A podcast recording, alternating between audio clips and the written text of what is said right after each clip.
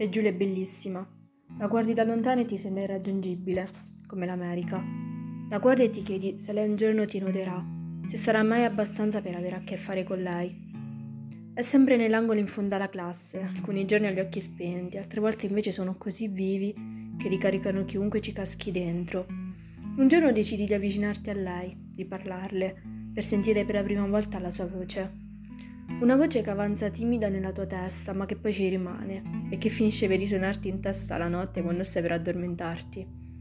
Perché Giulia è così. Nessuno si accorge di lei, ma nessuno riesce a farne a meno.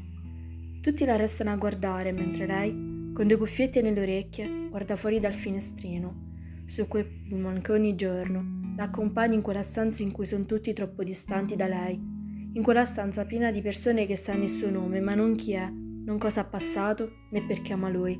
Lui. Il motivo per cui i suoi occhi sono un giorno spenti e quello dopo vivi. Il motivo per cui alcune volte si sofferma a guardare fuori e smette di ascoltare attentamente la lezione.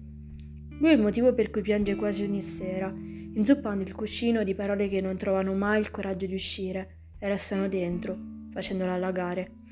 Ma Giulia non sa che presto arriverà il sole perché lei il sole se lo merita e perché quelle come lei non meritano di stare sole meritano di essere notate da qualcuno che sia raro come lei. Giulia merita un qualcuno che sia raro come lei.